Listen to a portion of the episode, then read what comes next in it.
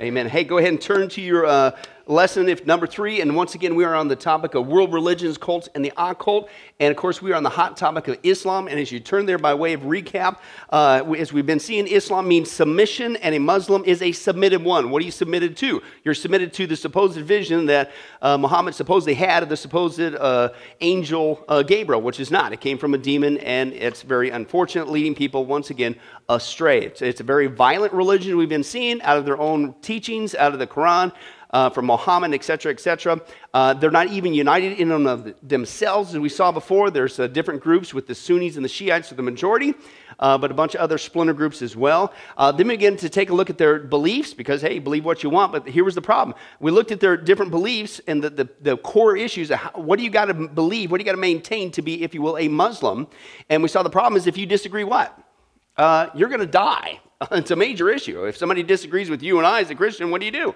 Right? Just shake the dust off your feet and you know keep praying and try and maybe God will give you another opportunity, whatever. But that's what you do. That's the Christian response. But their response is you're going to die. And when, again, we saw the evidence with that, and that's happening even here in the United States, even to the point where not just with the rape, but also with beheading as horrible as that is. Then last time you here, we saw not only uh, their belief issue and the danger of that, we also took a look at their behavior. We took a look at the five pillars. Okay, and there's really six if you count uh, jihad, and some put that up much higher uh, than the other ones, okay, as well as there. We took a look at that, and we took a look at, believe it or not, even though that is radically different, look at their beliefs, you look at their behavior with the five pillars, six pillars really, with Islam, radically different than Christianity. We're going to get into that a little bit again tonight, very quickly. Uh, but believe it or not, the church is, is falling for this lie, this one world ecumenical thing called Chrislam, that somehow you can merge the two together, and that's not true. Okay, as we saw, just looking, there's no way. It's worse than oil and water. It cannot mix. Okay, and then we saw one of the biggest promoters of that, and we're going to get into that a little bit again tonight, Lord willing, is the Vatican and the Catholic Church. Okay, why would you purposely allow this dangerous element to come into your country, all over Europe and the other parts of the world, and why would you encourage that to continue to increase? Well, I got a little chrome theory, not saying thus saith the Lord, but if you're going to pull off a one world religion, then somehow you need to grab control of the religions. Well, if you're going to control the religions, then you need to have an excuse to supplant everybody else's freedom and say, we're going to have a United Nations of religions, right? And so, what better way to have built in a crisis, if you will, as jihad gets announced, not just the United States and Europe, but all over the world at the same time, bang, there's a global religious crisis on your hands that's been festered there the whole time and allowed to come in, okay? And now you have your excuse uh, for a global uh, headquarters of religions. And again, we saw this is a make believe. This is the stuff that the Vatican is actually working for. We saw the actual uh, video clips from their own camp. Okay, they want this one world religion. Now, let's continue on, and we're going to deal with the issue how do you best, right, love a Muslim? Because as Christians, we're called to love our enemies okay? And a Muslim, anybody, we're going to get into that. But let's get at the top of the page five there on chapter three, anyway. Uh, we're going to take a look again why this is so crazy. These two cannot mix. Okay, let's take a look at it very quickly. Christians are referred to as the people of the book. However, since they do not conform to the confession of Islam, they're unbelievers to Islam. And again, the problem is hey, if you disagree, what happens? They're going to get you, right? Okay. Here's a concise comparison. And we saw this a couple more times, but let's just finish this up. Now, Islam, what's their authority? Well, their authority, of course, is the Quran, and it's the only source of uncorrupted authority. That's what they go back to 100% of the time. They also say, those we saw before, well, they'll, they'll believe in, you know, the teachings of the Torah, of the Psalms of David, and the Gospels of Jesus, but they what? They've been corrupted. Same thing that the Mormons do, again, as we saw before. Uh, they say, well, we believe in the King James Bible, right? Okay, but then once again, when you challenge them, even from the King James Bible, that version, uh, where do they go back? They go right back to the writings of Joseph Smith every single time. Okay, uh, but the, what's the, what's the Bible? So is that is that equated with you and I? Is that can that blend together with you and us? That's exactly the same authority we have on truth. No, and that's what he said. The Bible. No, it's just the Bible, and it's not corrupted by man okay, has the source of authority, okay? God, what's their version of God? They believe He's the absolute unity, Allah, their version, and that uh, one person nature and unknowable. Okay, well, is that the same thing as you and I? No. Biblical Christianity, you have plurality within unity, i.e., the Trinity. As we saw before, we're going to get into a little bit tonight. The Trinity is something that they absolutely just choke on. okay, and we'll get into that in a little bit. But plurality with unity, and we saw that there's no need for that. God is one. We're going to get into this in greater detail. God is one, period, ipso facto.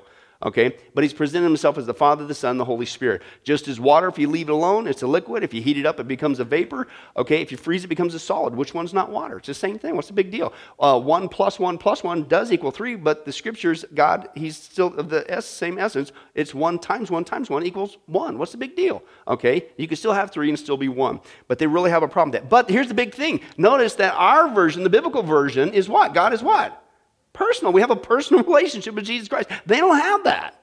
Okay, so how can you say these things can merge? Jesus, they believe he's merely a prophet who did not die on the cross and did not rise from the dead. So is that something that you and I can work together with and we're all no, of course not. All right? Both God and man, the biblical version, he is uh, fully God and fully man. He died on the cross for our sins and rose again from the grave for our justification. Can anybody say amen? yeah, all right. Okay, humanity, they believe that mankind is good by nature, right? How many guys who's had kids can verify that's not true? Okay, from wee high. I didn't teach them to say no or shit, mine. Ah. Where'd that come from? Well, the scripture says, obviously, we were conceived uh, born as a sinner from birth. David talks about that. But that's not what I'm saying. We're sinful by nature, we are taught. Salvation, as we've been seeing week after week after week, it is clearly a works based salvation. And through a good life, you can accomplish, you know, with accomplishing the five pillars. And even then, as we saw with the, you know, mysterious will of Allah, maybe you'll get there, maybe you won't. I don't know, you know. Is, is that the same thing we believe in? Of course not. It's ridiculous. It's by grace through faith, Ephesians 2 8 and 9. Now, here's a comparison. This is interesting. Keep this in mind of Jesus and Muhammad from the Quran. Jesus, this is something if you want to talk about witnessing to him, even in their own writings, they put Jesus, okay, if you look at what they say, he is actually superior in their own writings to Muhammad, okay, from the Quran, okay? And, uh, but again, what is their belief? Who, who they believe is the greatest prophet? Not Jesus, but Muhammad. So let's take a look at this. Uh, in the Quran, Jesus in the Quran, uh, they would say he was sinless, uh, virgin born, special birth. They got a problem with the, they believe it was a sexual union, a little different, but it was a different birth. Uh, that he was, he's called the Messiah, he's called the Word of God. He performed miracles and bodily ascended into heaven. So they mention that about Jesus in the Quran. Okay, not saying that's your source of authority, but that's what they do from their own authority. But look what they say in the Quran also about Muhammad that he was sinful, he was not virgin born, he was not called the Messiah, he's not called the Word of God, he refused to perform miracles, and he did not bodily ascend to heaven. Uh, what?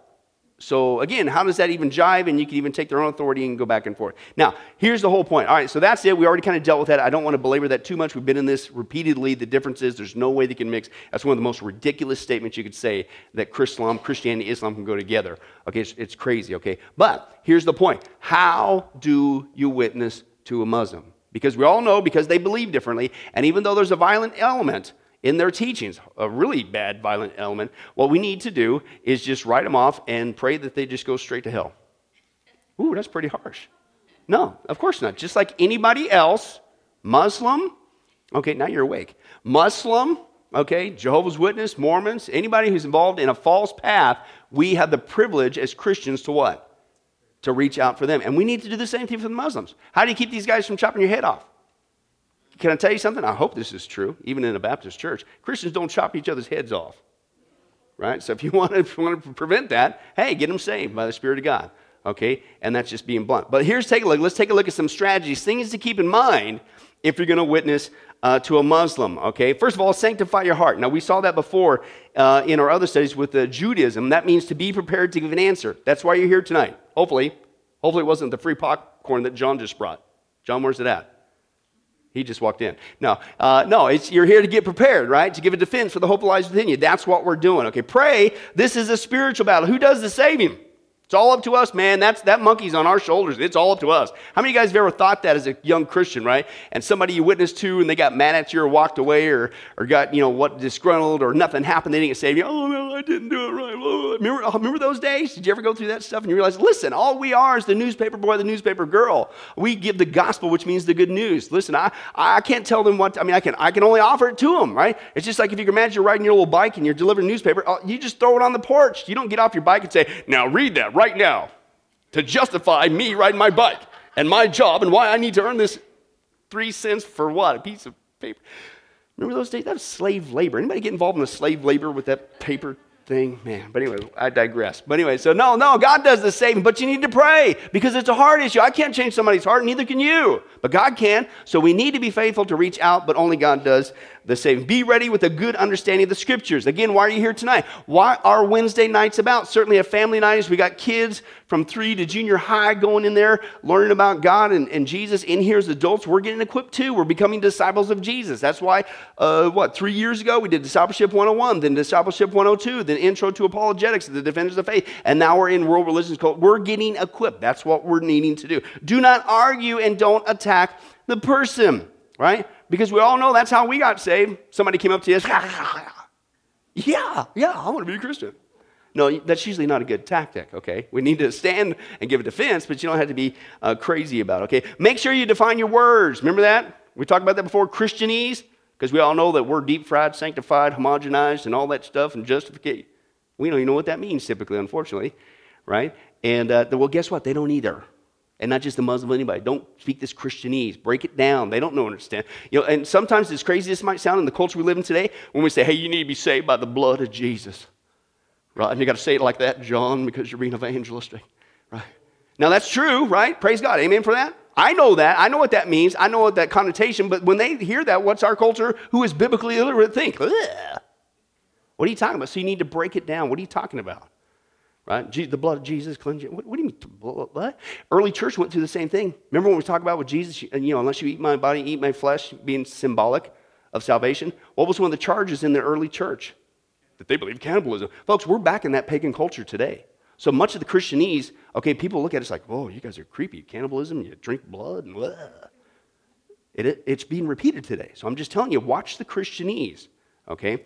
uh, with that. Define your words. Don't get off on tangents. The important points are the source of authority, the nature of God, the person and work of Jesus Christ, okay, the nature of man, and the means to salvation, right? You don't get there say, well, uh, what about that one time when the Pope did the thing on the Crusades and 15 or, well, actually, we're sort of in that, 1200 and something like that. And you know what? We can talk about that First of all, you don't have to give a defense for the Crusades, Christian, because that wasn't a Christian thing. That was a Roman Catholic Church. They stand for what that was done. We'll get into that, again, hypocrisy a little bit tonight, hopefully. Uh, but, uh, but no, you just don't get what, what's the important point? They need Jesus, right? Whether it's a Muslim or anybody else, don't get off on, t- well, what about UFOs what about that? We can talk about that, and there's biblical answers to that, and we've talked about that. Get equipped on that. But listen, the main thing they need to know is not how to deal with dinosaurs and how does that jive with the Bible, okay? The main thing is they need Jesus. So don't get off on tangents. Same thing. Don't, don't, you, are you Christians? Let me tell you about Jesus. How, how, do you get to heaven? See, you can get all kinds of Christ, uh, questions wrong. You can't get, with Muslim, anybody, you can't get it wrong how you get to heaven. So remember that when you're witnessing. Don't get off on a sidetrack. All right? Uh, avoid Christian jargon. Again, Christianese, it's got no meaning for them. Some other things to avoid, uh, even though it was stated again above, do not argue. That's your blank there. Do not argue with Muslims. Their culture does not permit them to lose face or lose an argument. It's better to walk away, come back another time, because that's just basically fighting words, okay? Right? You're just going to make it worse. You get to argue, right? And just because sometimes we have that mentality, and that's why you hear me all the time praying, God, this isn't about winning a what debate. It's not about a debate. I'm going to win an argument. I'm going to smash them. Ha ha ha! Show them healthy. Hey, that's your heart. You better pray and get right with God is to lovingly share God's truth with them, okay? Uh, with that. So don't argue, okay? Show them, listen, show them what they don't have. Show them that, listen, you can have an intelligent discussion and you don't have to chop somebody's head off. Show them you can have an intelligent discussion and still disagree, Christian, peacefully. They don't have that. And so even how we encounter with them shows them a better way. It shows them Jesus' way. Do not use, listen to this, a marked Quran. Go up there, well, see, I marked this here, and this is that, whoa. Because listen to this. Or a marked Bible. This is a sign of desecration to them, right? That's your blank there, desecration. Muslims never hold the Quran below their waist. They try to hold it high in a place of highest position on a shelf, right? So be careful even how you do that. You know, you hear about certain countries that you don't shake with the one hand or you don't have your feet pointing in one direction. It can be offensive. We don't know that stuff. Well, hey, understand this, okay? Uh, do not speak to Muslims in group. Peer pressure, underline that, is a negative factor. If you can, one on one. I, have dealt with that in, in, other cults. I remember witnessing to some uh, Mormons there uh, for a while, and I was making headway with the one little one elder. And I always tried to get them to tell me their first name. They wouldn't do it. Elder, this is my other. It's like that show. Hi, this is my brother Bob, or Larry, and my other brother Larry, and my, he was an elder, and this is elder. Anyway, so, uh, but so I would witness him, and I was making some headway, right? And uh, just kind of getting him alone and whatever, and he was starting to question even that. And uh, the other guy was catching up on it. They were just trying to keep me away, and he was interjecting. And then uh, eventually he didn't show up anymore. And then they brought the elder elder. They just literally got rid of him, right? Peer pressure. Okay, but if you can, one on one, oftentimes more effective because they won't, you might be getting to them, but the other guys are looking at them. Okay, same thing. Next one, pray with them. Okay, some things to do, pray with them. They got a strong belief in prayer and the Christian per- personal relationship. That's your blank there, personal. Okay, personal relationship uh, to the Heavenly Father is something Muslims do not have. Again, they don't have that. They don't have any eternal security. Uh, they don't really know for sure if they're even going to get there. You know, they're told if you go do jihad and blow somebody up and kill somebody in Allah's name, you get there, right? Uh, by and large. Uh, but they don't have that personal relationship. Remember, he's afar off. He's not personal. You and I, that's something we eat and breathe, and unfortunately, I think we take for granted, right? And, and, so when you pray with them, and, and dare I say, get, get, this when you're praying with people. Ever done this? Get, get, rid of this. We're going to talk about this in our Character of God study, Lord willing, in a few weeks. But get, back to that personal relationship with God, right? And, and, and, sometimes we do this religious crazy stuff when we pray. Right? We say, oh, it's a personal relationship with Jesus. Well, how are we praying? Have you ever noticed sometimes we pray about God, we don't pray to God? Have you ever listened to our verbiage? Right? Right? And the Lord God says, wait, well, wait a second, you're talking to God. And God, you say. Do you see the flip? We start spouting, we, we, we pray to God, uh, is how we're supposed to do, but, but what happens is we pray about God. Watch your, your verbiage. And something as simple as when, you, when you're personal, right? And not in, in, in, in this might sound kind of weird, in Jesus' name, it's in your name, Jesus. Why? Because I'm really talking to him. And so are you. Watch your verbiage. Is it really personal? I'm telling you, that's a huge impact, something we take for granted. And, and by the way, and get rid of that flowers. Oh, Lord, Lord, thou, thee, thou, thine, thou. Now, if you really speak Shakespeare in English when you're done praying, hey, more power to you. If you're British, go for it. But hey, I don't think anybody here is. So why in the world? That, what does that tell them? Well, that must be a religion because that's what they do. Religion. Oh, you got to bow and how many? Five times. And oh, we're doing the same. We're doing a Christian version right? It's just great. Personal, personal relationship, something they don't have. Speak of Jesus, whom they respect as one of their great prophets. Now, again, they don't think he's as good as Muhammad, but they respect him at least. Use the parables such as the lost son, the love stories. Again, do they have a loving relationship with their version of God, Allah? No. So that's a powerful, powerful testimony. They're often impressed by the Sermon on the Mount, which puts Jesus in strong, loving contrast to a violent life of Muhammad, right? Because we all know Jesus, we read it there in the Gospels all over the place. He's out there beheading people and blowing things up and, and, and robbing raids because they're getting low on cash and you know, killing people and, and, and, there's, there's rape involved. And when people die, he, he, he marries their wives and takes them and is plunder. And of course not, that's blasphemy. But as we saw before in their own right, that's what Muhammad did. What a contrast. What a contrast that they don't have. Uh, respect their dietary restrictions. Not a good time to joke about bacon. Although bacon is good. Bacon is really good. Bacon on top of bacon's even better. bacon on top of bacon with bacon juice with bacon bits on top of that is even better. With bacon ice cream for dessert. Okay, I get that. I love bacon, right? But come on, be smart. Don't do a deliberate jab. Okay, it's probably not going to be funny. Might be funny to us. Not probably a good tactic uh, with them. Be sensitive to male female relationship boundaries, especially make sure you dress modestly it's a big issue we saw uh, before with them. Don't be a stumbling block, okay? Meet them where they're at. I'm not saying you got to go and dress in Muslim garb, but you know, be, be respectful, okay? Uh, show love to them. An act of kindness, such as escorting them to the store, would help build bridges. Show them, listen again, what's the scripture say we're supposed to do with our enemies? We're going to get to this in a little bit with the immigration issue.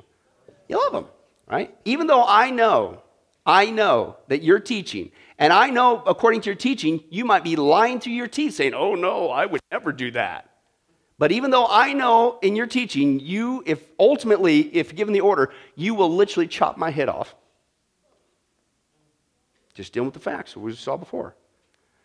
You know what? I'm still going to take you to the store. I'm Going to reach out to you, right? God gives you an opportunity, okay? But does that mean you just, we'll get to that in a little bit. Okay that the line is. But again, show them, listen, not only a peaceful way, show them a loving way. Right? Show them. Okay? Loving way. Some Muslims regard Christians as their enemies, as your blank there.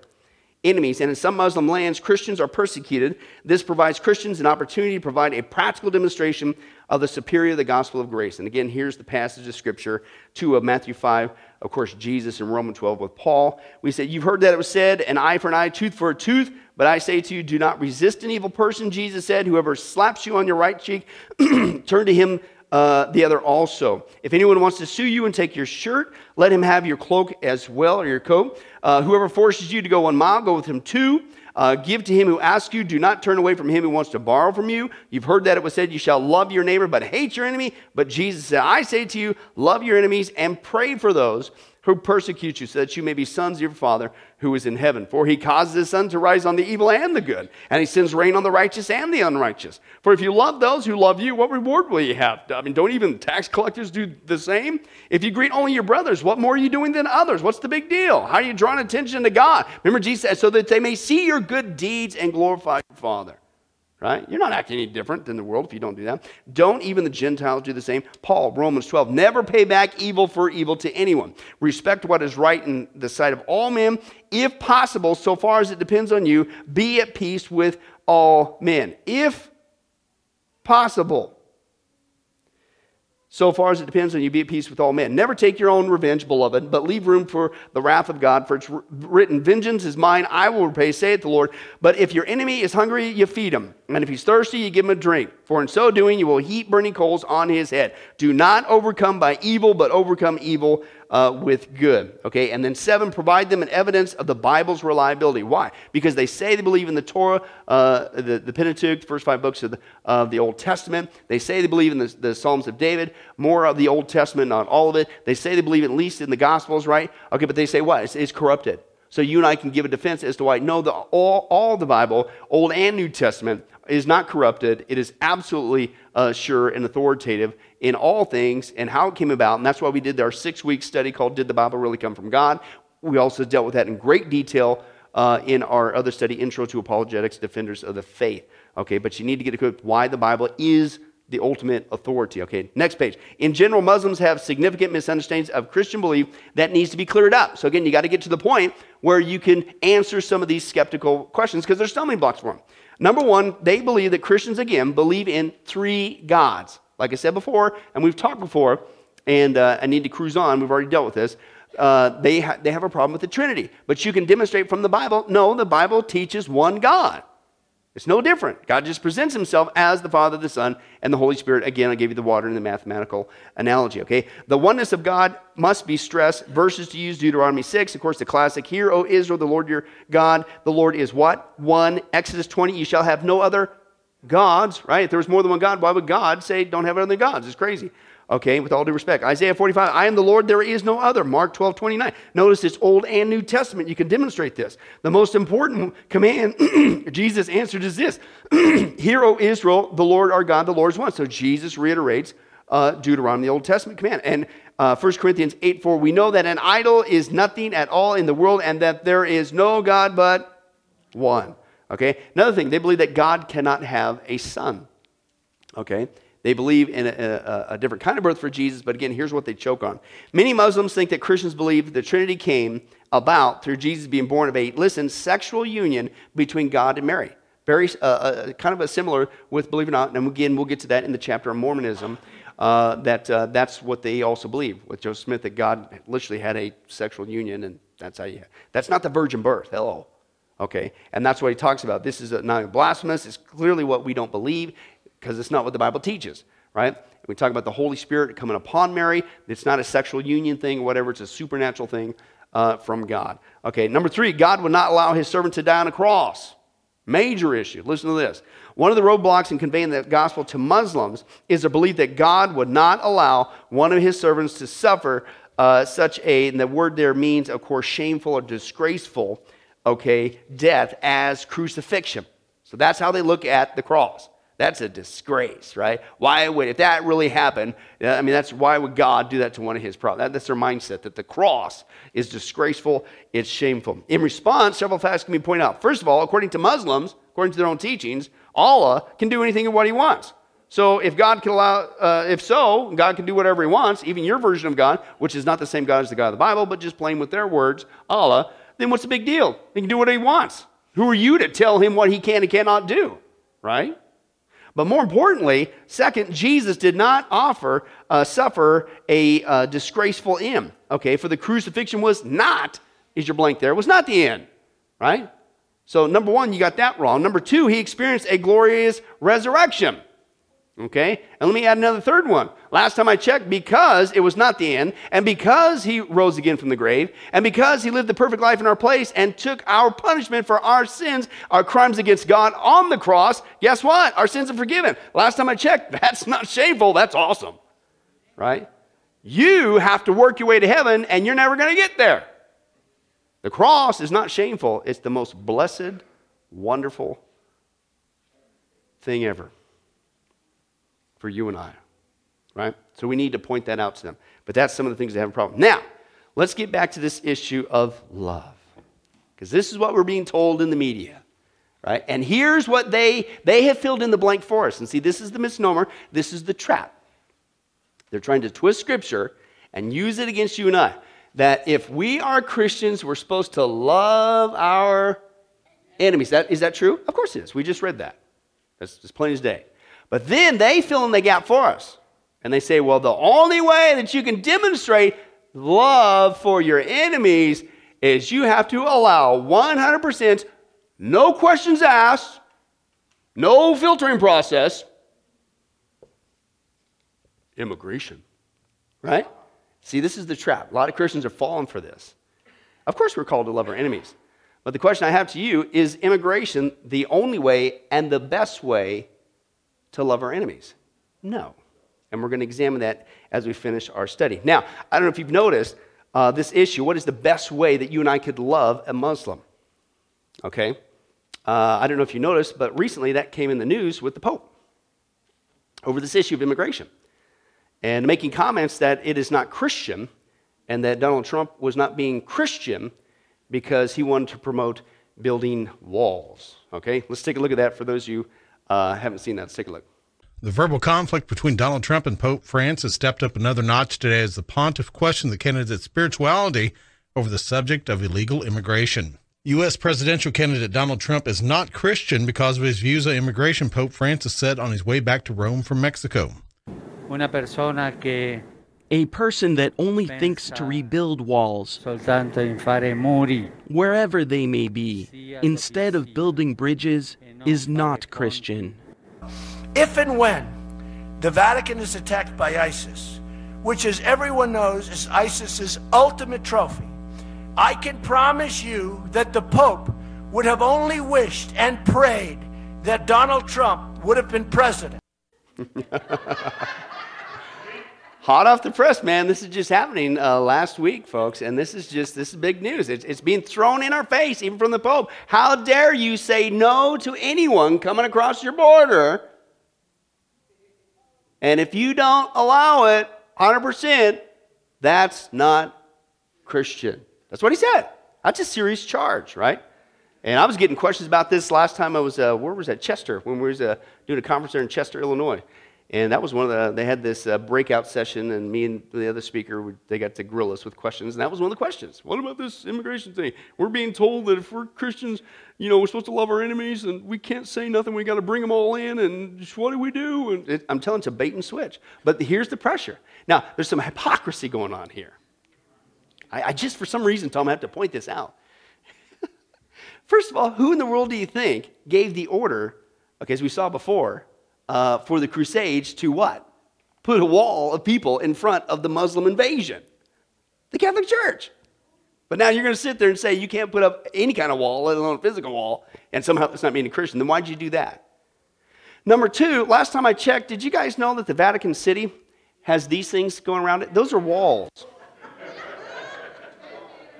walls surrounding Vatican City, right? Now, what's very interesting is it went further and look, these are not small walls, right? This is not something you go, okay, watch out, Marge. Right? No, these are big walls. Watch this. Look how huge these things are.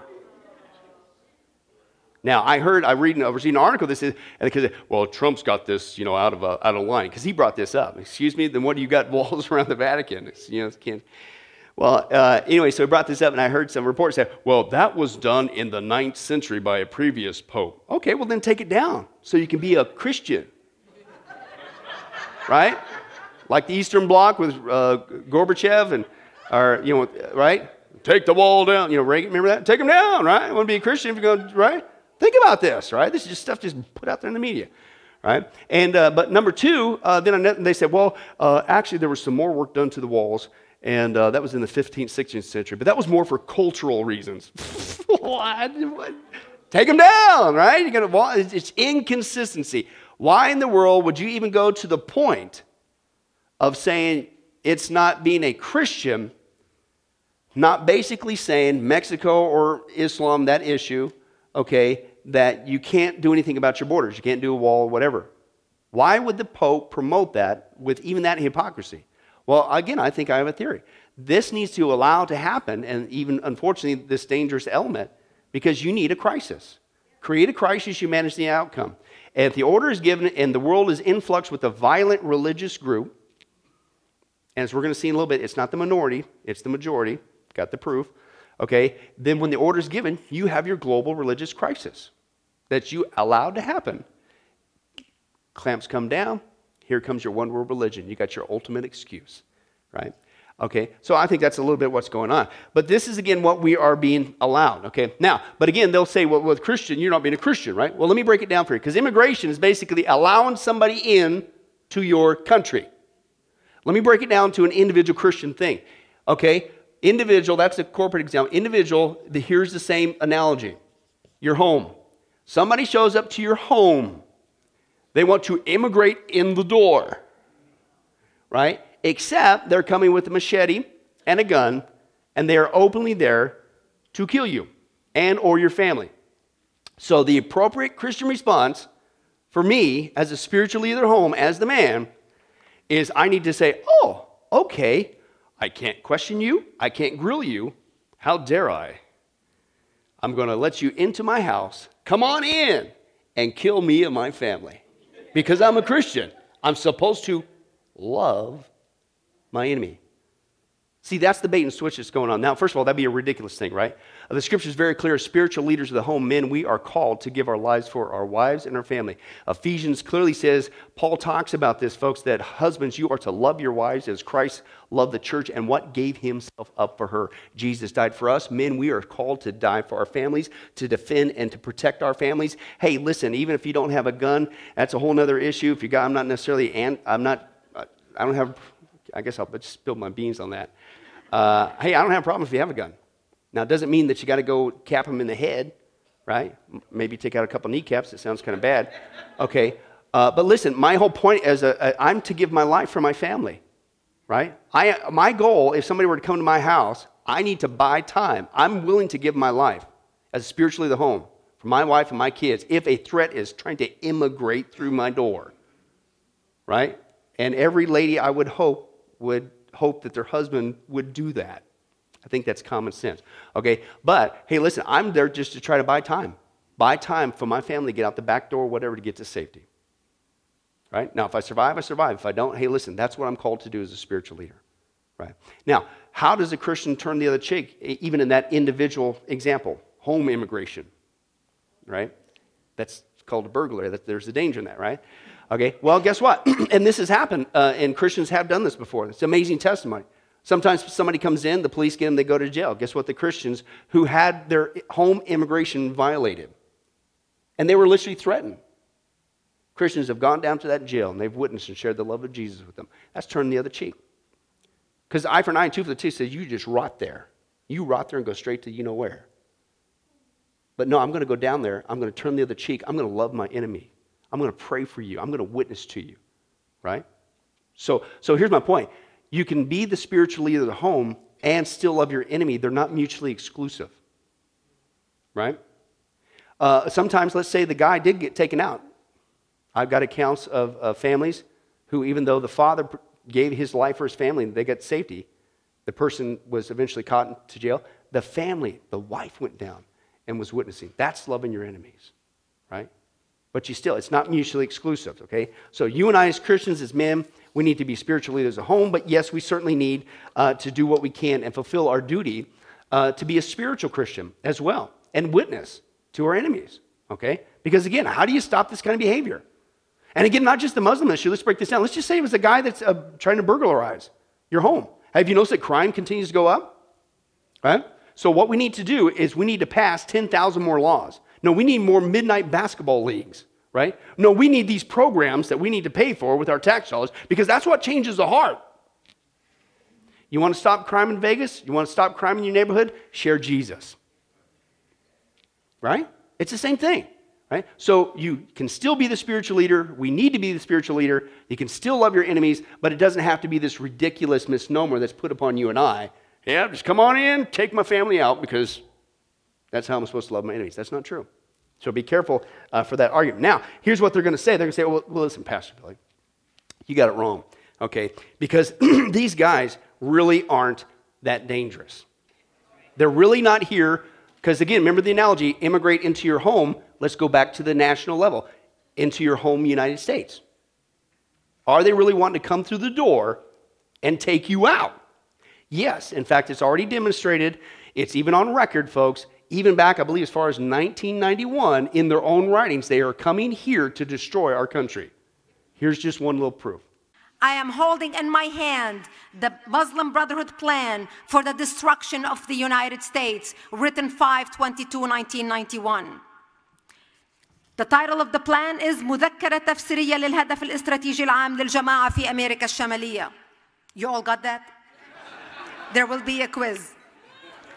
This plan was presented as evidence in the Holy Land Foundation trial, the largest terrorism trial ever in the history of the United States, where our government handed down, hello, my best friend, where our government handed down 108 guilty verdicts for Muslim Americans and Muslim American organizations raising money for, to support terrorist organizations in the Middle East to the tune of millions.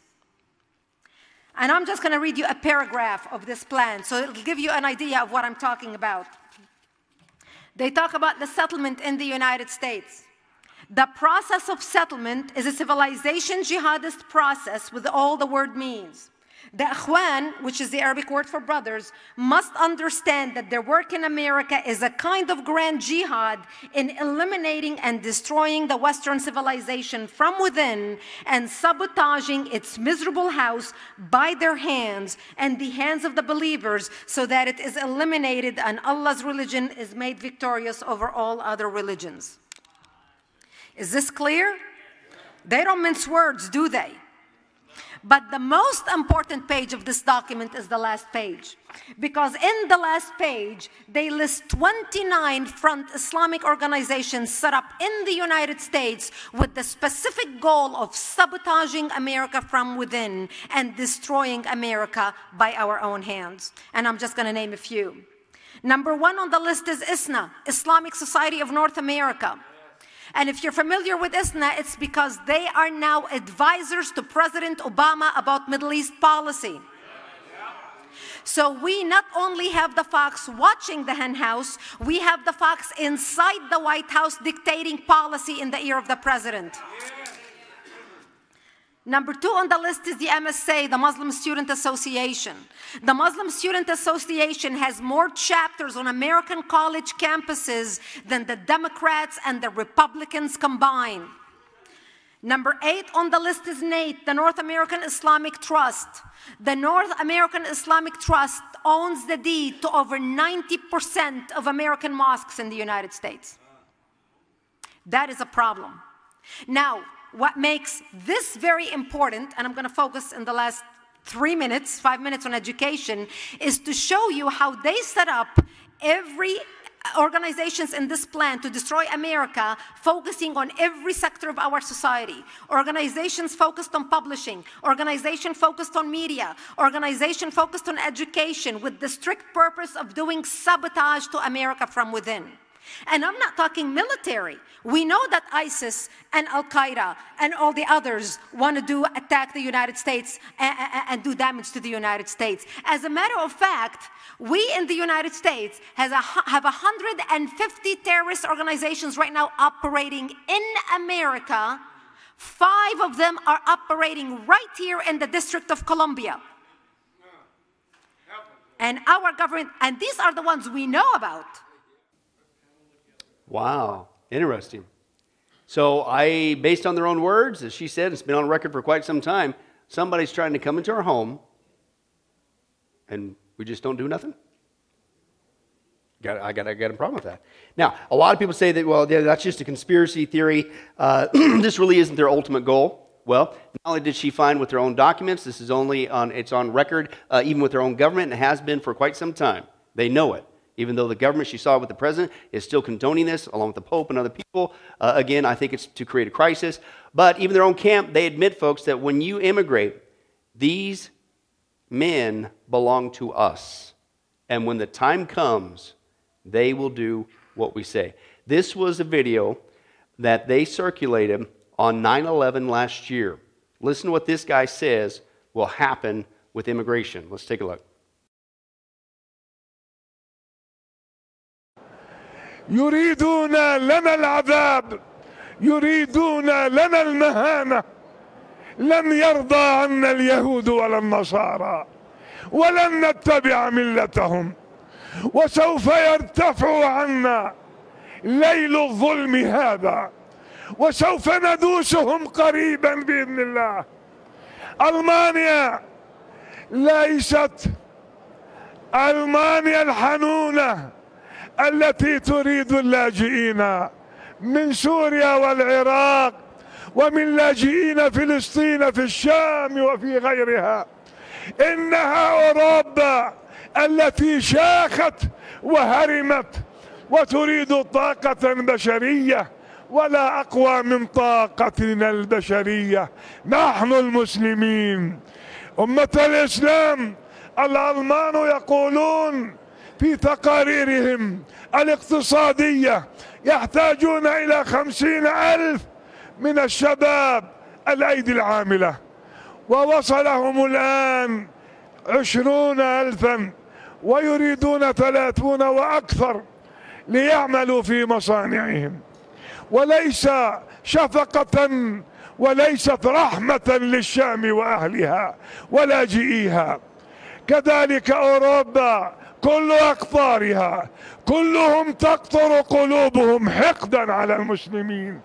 يتمنون لنا الموت ولكنهم فقدوا إخصابهم ويبحثون عن إخصاب عندنا. سنخصبهم وسوف ننزل وسوف ننجب منهم لأننا سوف نفتح بلادهم. رغم أنوفكم يا أيها الألمان يا أيها الأمريكان يا أيها الفرنسيون يا أيها الطليان يا كل من على وزن الطليان. خذوا اللاجئين سنطلبهم منكم قريبا باسم دولة الخلافة القادمة. وسنقول لكم هؤلاء أبناؤنا أرسلوهم أو نرسل لكم جيوش. Well, straight out of the horse's mouth. What do you say? We're going to conquer your countries, Europe, America. Yep, that's what we're going to do. And by the way, let, let our sons get in there. Because when the time comes, we'll give the order. I didn't make this up, folks. This is stuff. So again, sounds like somebody's trying to come into our home. Okay, and, and, then we, we can't say anything, we can't, we, can't, we can't do anything or whatever, okay? We can't protect ourselves, okay? But again, then you'll hear people that are conditioned this, and I've been waiting to uh, explode this. They will, what they will say is, they, well, listen, okay, okay, yeah, we can't hide from the facts. There is a dangerous element in Islam. Okay, well, it's all over Islam because it's all over the Quran, okay? But what they will say, and this is another thing the media is trying to get into our brains right? The only way that you can love your enemies is you can't say nothing and let all this come into your home. What? Okay. But what they'll say is, it, don't worry about it. It's just a minority of these guys. It's a small number of Muslims who would do this. Okay, yes, we saw the video evidence. They will do this if given the opportunity, and they're doing it. But they say it's a minority. Okay, and then typically who gets the blame is the Shiites. Okay, uh, with that. And that is more of a minority, 20, 25% or whatever. But the ones that they say are all the splinter groups, the, the biggest group is what's called the Sunnis, as we saw before. And they say, no, no, no, that's the moderate Muslim. That's the peaceful Muslim. Really? Well, believe it or not, the Sunni Muslims, who do make up the majority, like around 80% or so, okay, uh, they actually take offense to that. That somehow uh, they wouldn't do something like that. This video clip, I can't, I can't believe, this is in their own camp, one of their own conferences, training young men in Islam. And these are Sunnis, the majority. You tell me if they don't admit they would do the exact same behavior. Okay? And you put those two numbers together, that's the majority. We're being lied to, but watch this. Every time we have a conference, every time we invite a speaker, they always can come with the same accusations. This speaker supports death penalty for homosexuals. This speaker supports death penalty for this crime or this crime or that he is homophobic. He, they subjugate women, etc., etc., etc. It's the same old stuff coming all the time. And we always try to tell them, I always try to tell them that, look, it's not that speaker that we're inviting who has these extreme radical views, as you say. These are general views that every Muslim actually has. Every Muslim believes in these things. Just because they're not telling you about it, or just because they're not out there in the media, doesn't mean they don't believe in them. So I will ask you, everyone in the room, how many of you are normal Muslims, you're not extremists, you're not radical, just normal Sunni Muslims. Please raise your hands. Everybody, mashallah. Subhanallah. Okay, take down your hands again. How many of you agree that men and women should sit separate? Please raise your hands. Everyone agree. Everyone agree. Brothers and sisters. Subhanallah. So, so it's not just these radical sheikhs then. Allahu Akbar. Next question. How many of you agree that the punishments described in the Quran and the Sunnah, whether it is death, whether it is stoning for adultery, whatever it is, if it is from Allah and His Messenger, that is the best punishment ever possible for humankind. And that is what we should apply in the world. Who, who agrees with that? How many of you just go to these normal mas masajids in Norway, every, the normal Sunni mosques? Please raise your hands. Takbir! Takbir! Takbir! May we have the next question, please? Yeah, real funny. Uh, well, that just went out the window. I thought it was just a minority, just a small fringe group, just the Shiites. No, what did he say? All Muslims. Because where does it come from? It comes from their source of the truth, the Quran, right? So, folks, this is a powder keg waiting to happen. But then you'll still have some diehards that say, okay, I'll tell you what. Well, then, then, then maybe we should just, well, just immigrate then, just the women and children, right? And, our home will be safe.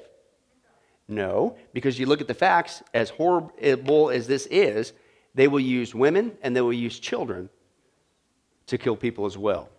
Listen to this statistic on how many uh, terrorist bombings are done just by women. This one isn't being talked about. Let's take a look.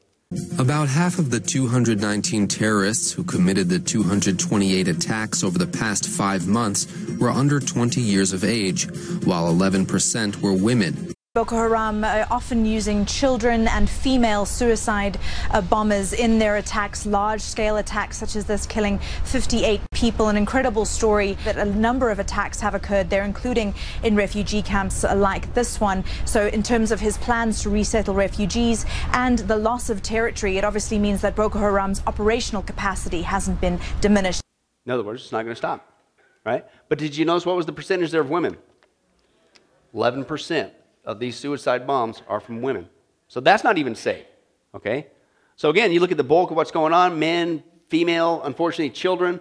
Uh, you, folks, there is a majority that is threatening the home, whether it's individual, whether it's the home coming across America, okay? But again, we're being told that somehow uh, this isn't uh, showing uh, true Christian love, and because we would have the audacity to question or want to add a filtering process or just not say, come on, come all, whatever. It's a bunch of baloney, okay? And again, it's, not, it's a false dichotomy that's being played on you and I. It's not either or, right? Either you demonstrate you're a Christian by saying nothing, allowing everything, or no, it's a both and. I, as a Christian, whether it's my home individually or home territory, whatever, if you want to go with that, I am charged as a man, as a spiritual leader of the home to protect my family and do what I got to do. Yet, and, not either or, and, of course I need to love my enemies, right? But that's the misnomer. So is this keeping my mouth shut, letting anything come through the door, the only way I can fulfill that verse? Of course not. I can do both. I can certainly add protection, which I'm called to do as a spiritual leader, but I can also still witness to you. Whether you get caught up and you go to jail for all this bad behavior, I'll still witness to you, whoever, right? Even in your own country. Guess what? As a Christian, I'm concerned about you. I'd love for you to know Jesus Christ. As he stated with, uh, with fomenting words, uh, they all hate us and they hate. I don't hate you. I've never said that. I'm not wishing ill on you. I hope you come to know Jesus like I did. God saved me, had mercy on me. I hated Christians too. I used to be a Christian hater. I get that. But somebody loved me enough to tell me about Jesus, right? So I, but, uh, but anyway, so I, I, I, can, I can, in your own country, I, I can still try to reach you right? I can support missionaries to reach you with the gospel. I can love my enemy that way, right? Especially sometimes that's much more effective because we have a cultural difference, right? And so sometimes it's more effective to reach them with people in their own area uh, who, who were Muslims and or in that country uh, who understand their cultures and mannerisms and explain Christ to them more effective. I can support that. That's loving my enemies and still maintain my home, can I? I can support radio broadcasts and media broadcasts and things that reach into your country with the gospel of Jesus Christ and still do that. I'm, I'm still loving my enemies. I, I can sin, I can pay out of my own pocket and love my enemy and, and certainly pray for those who persecute me. I, I, I, can support Bibles and gospel tracts and things of that nature. Be here on Sunday. You get to see how many times in different Muslim nations you and I here at Sunrise are using the media to witness to these uh, Muslim nations. There's many different ways that we can share and God's love and love our enemies without not compromising the home. It's not an either or. It's a false dichotomy. It's a both and. And immigration is not the cure all for that. That's a lie. And then, now that's just the spiritual element, right? It's not either or, it's a both and. That's a false dichotomy that's being foisted on you and I. But when you look at immigration, even when it talks about Jesus said what? If he's hungry, what do you do? Feed him. So again, we need to meet their spiritual needs and tell them about Jesus, right? But sometimes in telling them about Jesus, we need to be concerned about their practical needs, right? We need to feed them. We need to help them, right? So let's go back to that immigration issue right? Is immigration in and of itself, don't even talk about the spiritual thing, but just from an economic thing, from a practical thing, is immigration the best thing we could do for these folks? No. In fact, when you look at the statistics, that's one of the worst things you could do for them. Let's take a look at those facts. This gumball represents the 1 million legal immigrants that the United States has taken every year on average since 1990. Now, who in the world deserves our humanitarian compassion. The World Bank has one measure of the desperately poor of the world. They make less than $2 a day.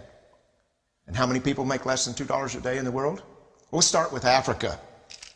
In Africa alone, there are 650 million people who make less than $2 a day.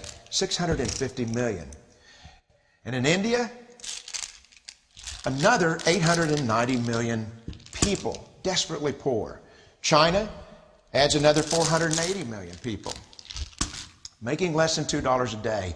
And unfortunately, the rest of Asia has a heartbreaking 810 million people who the World Bank says make less than $2 a day. And finally, there's 105 million of Latin America's population that are desperately poor. All told, the World Bank says there are 3 billion people in the world. 3 billion people who are desperately poor, making less than $2 a day. That's 3,000 gumballs. And every year, we take a million and suggest that we've somehow made a humanitarian difference. Of course, we don't pull our immigrants from these desperately poor populations, do we? These people are too poor, too sick, too disconnected to make it here as immigrants. We tend to pull our immigrants out of the better off poor of the world. And Mexico tends to define the type of immigrant that we bring here because the plurality of people come from Mexico. And Mexico is poor. How many people in the world live in countries that have average incomes lower than that of Mexico? And the World Bank tells us that that number is these 3 billion plus another 2.6 billion people. 5.6 billion people in the world who live in countries with average incomes below that of Mexico. That's 5,600 gumballs. And so, what is it that the elites are telling us? They're telling us that when we take this 1 million immigrants, that we somehow or another are tackling world poverty. Double our immigration to 2 million a year. We couldn't make a noticeable difference. And we may be really hurting the impoverished people of the world because the million that we do take are among the most energetic, often the better educated, certainly the most dissatisfied people that if they did not immigrate would be the agents for change to improve the lot of all the people in these countries. The true heroes in the global humanitarian field are the people in these countries who have the wherewithal to immigrate to another country, but instead stay in their countries to apply their skills to help their fellow countrymen. The impossibility of making even a dent is actually worse than it looks here. Because last year, when we took 1 million immigrants, these countries added births over deaths 80 million more people into the impoverished population. And this year, Congress is bringing in a million legal immigrants. And this year, according to the United Nations, these countries are expected to add another 80 million people. And next year, you can be quite sure that Congress will bring in another million immigrants. And these countries, unfortunately, will be adding another 80 million people into these impoverished nations. We could take 5 million a year, but we'd never get ahead of what's happening in these countries. Not in this century. Don't you see? Immigration can never be an effective or significant way to deal with the suffering people of the world. They have to be helped where they live. Let's help them there. Well, that sounds like the Christian thing to do right? Love your enemy and do good to those and help them out and feed them. And sounds like the worst thing we could do is do what we're being told we have to do. Otherwise, you're not a Christian. Immigration is not the cure all, okay? And that is not the acid test for fulfilling that passage of Scripture we're being lied to, okay? So, why in the world would you put up that false dichotomy? And why in the world would you encourage us to do something, even economically, is one of the worst things you could do for these folks? I got a theory. And I think the theory is you're purposely allowing this and encouraging this because you need a powder keg to go off to give you an excuse for what the Bible says is going to come in the last days a one world government, one world economy, one world religion, and you're going to implement the mark of the beast.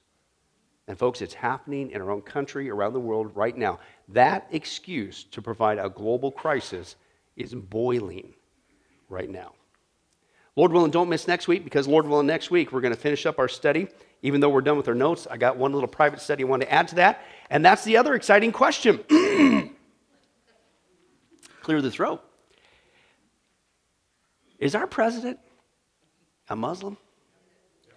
Oh boy, we're just going to have to take a look at the fruit As the scripture says, you'll know them by their fruit. And then, Lord willing, we're going to be off to the next chapter on Buddhism, Hinduism, and New Age. There's some hot topics going on with that. Uh, that's my old stomping ground, so looking forward to getting to that. Well, hi, this is Pastor Billy Crone of Sunrise Baptist Church and Get a Life Ministries, and I hope you enjoyed today's study. But in closing, before you go, let me ask you one final question. If you were to die today, are you sure that you go to heaven and not hell? You see, here's the problem the Bible says that nobody automatically gets to go to heaven, and that's because God is holy and we are not.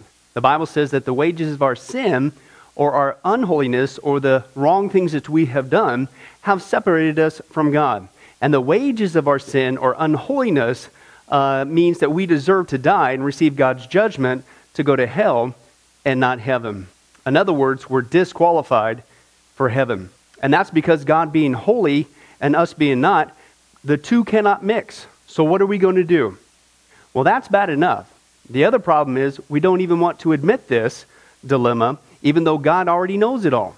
And so, out of love, God gave us something called the Ten Commandments to show us that we're really disqualified for heaven. We're not holy, we're not perfect like Him. Uh, let's take a, a, look at just a few of those uh, here today.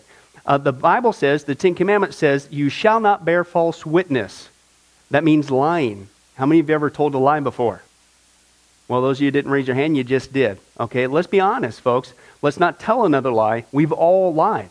Well, believe it or not, that disqualifies you for heaven. That's how holy God is. He is the truth, He does not lie. And so that makes us a liar. Another of the Ten Commandments says, You shall not steal. Okay? How many of you have ever taken anything without permission? Well, all of our hands should have went up at that one. Uh, we've already said we're a bunch of liars. Okay, well, we've all done that. And it doesn't have to be a bank, uh, it could be a pencil in the third grade. Uh, that means that we're a thief. Okay? The Bible says that God is so holy, even his name is holy, and that's why one of the Ten Commandments says, You shall not use the Lord's name in vain. Hey, folks, isn't it ironic how uh, now the blessed name of Jesus Christ, the Bible says there's no other name under heaven by which men might be saved, Jesus Christ, has now become a cuss word? Folks, the Bible says that's the sin of blasphemy. Okay? And folks, let's be honest, we've used God's name in vain uh, before. The Bible also says in the Ten Commandments, you shall not commit adultery. And Jesus takes the standard even higher. He says, listen, it's not just physical adultery. He says, surely I tell you that if you look at another person with lust in your eye, you've committed adultery in your heart. God looks at the heart. One more out of the Ten Commandments says, You shall not murder. And you might say, Well, hey, I haven't done that one. Really? The Bible says that the sin of hatred is akin to the sin of murder. You, in other words, in your heart, wish they were dead. You pulled the trigger, if you will, in your own heart. And the Bible says God sees that, and it's just as bad. He knows the mind, He knows the hearts, the thoughts, and the intents that we have. Folks, that's just five out of the Ten Commandments. How you doing? Not very well. None of us can keep them. They're God's x ray to show us that we're disqualified. And so, when, not if, your time comes, because we're all marching towards the grave at different speeds, you're going to have to stand before God. And you're going to have to uh, say who you really are. He already knows. Hey, God, let me into heaven. Uh, I'm, I'm a liar. I'm a thief. I'm a blasphemer, adulterer, and a murderer. Folks, the Bible is clear. Such people as these will not inherit the kingdom of heaven. That's the problem. Here's the good news God so loved the world that he sent his one and only begotten Son, Jesus Christ, that whoever believes in him, what he did on the cross on our behalf, that we will not perish, we will not go to hell, but he will give us the gift of eternal life. Jesus died on the cross to forgive us of all of our sins. It's something that we don't earn, we, we, we can't earn. It's a gift, the Bible calls it, and a gift cannot be earned. He was taking the death penalty in our place. That's what the cross was of the day. And that if we would just ask Jesus Christ to forgive us of our sins and believe that in our heart that God raised him from the grave, showing that his death is satisfactory to God to forgive us of all of our sins, no matter what we've done, the Bible says we shall be saved. Uh, the Apostle Paul says that if we confess with our mouth Jesus is Lord and believe in our heart that God raised him from the grave, we will be saved. Let me give you a common analogy of what God's doing and what he did for us with Jesus dying on the cross on our behalf. Uh, in life, we know that people uh, can be sentenced for a crime uh, to where they're actually on death row. Uh, the courtroom scene has completely finished. The gavel has already sounded. Uh, they are going to jail and they're just awaiting their time before they go to the death penalty.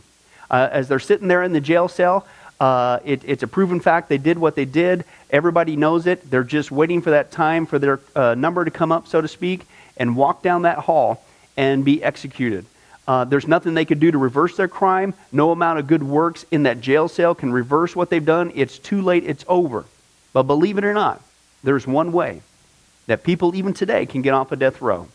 And that's if the one in authority, the governor, if he were to, out of mercy and kindness, nothing that the person did, because they don't earn it and they don't deserve it, and they can't earn it, if he would grant them what's called a pardon, out of the kindness of his heart, he has the authority to grant them a pardon and absolve them completely of their crimes uh, against the state. And did you know that there's actually been people that this has happened to, that the governor, out of mercy, has granted them a pardon as a gift, and they've gone down to the jail cell and handed that person, extended it through the bars, here, I'm granting you a pardon. If you would just receive it, you can go free right now. And did you know that there's actually been people who've said, No, I don't want your pardon? And so what happened is of their own doing, even though they had a way out, they still had to go to the death penalty. Folks, can I tell you something? That's what God did for us with Jesus dying on the cross. He sent his son to take the death penalty in our place. He, God, has the authority to grant us through Jesus a complete pardon. And every day that you're still alive, God is extending to you spiritually this pardon. But a pardon does you no good unless you reach out and receive it by faith. Won't you do that today? Won't you call upon the name of Jesus Christ? Ask Him to forgive you of all of your sins, to trust in His work on the cross to pardon us from all of our crimes, our sins against God. God loves you. He wants a relationship with you. But there's only one way to heaven it's Jesus. There's only one way to get off a death row it's through the cross of Jesus Christ. Won't you do that right now? Well, this has been Pastor Billy Crone of Sunrise Baptist Church and, and Get a Life Ministries. And if there's anything that we can do for you, uh, please don't hesitate uh, to contact us. Uh, our number, our information will uh, come up here on the screen shortly. And uh, uh, if there's anything we could do for you, please don't hesitate to let us know. thank you for joining us. And remember, I hope to see you in heaven. God bless.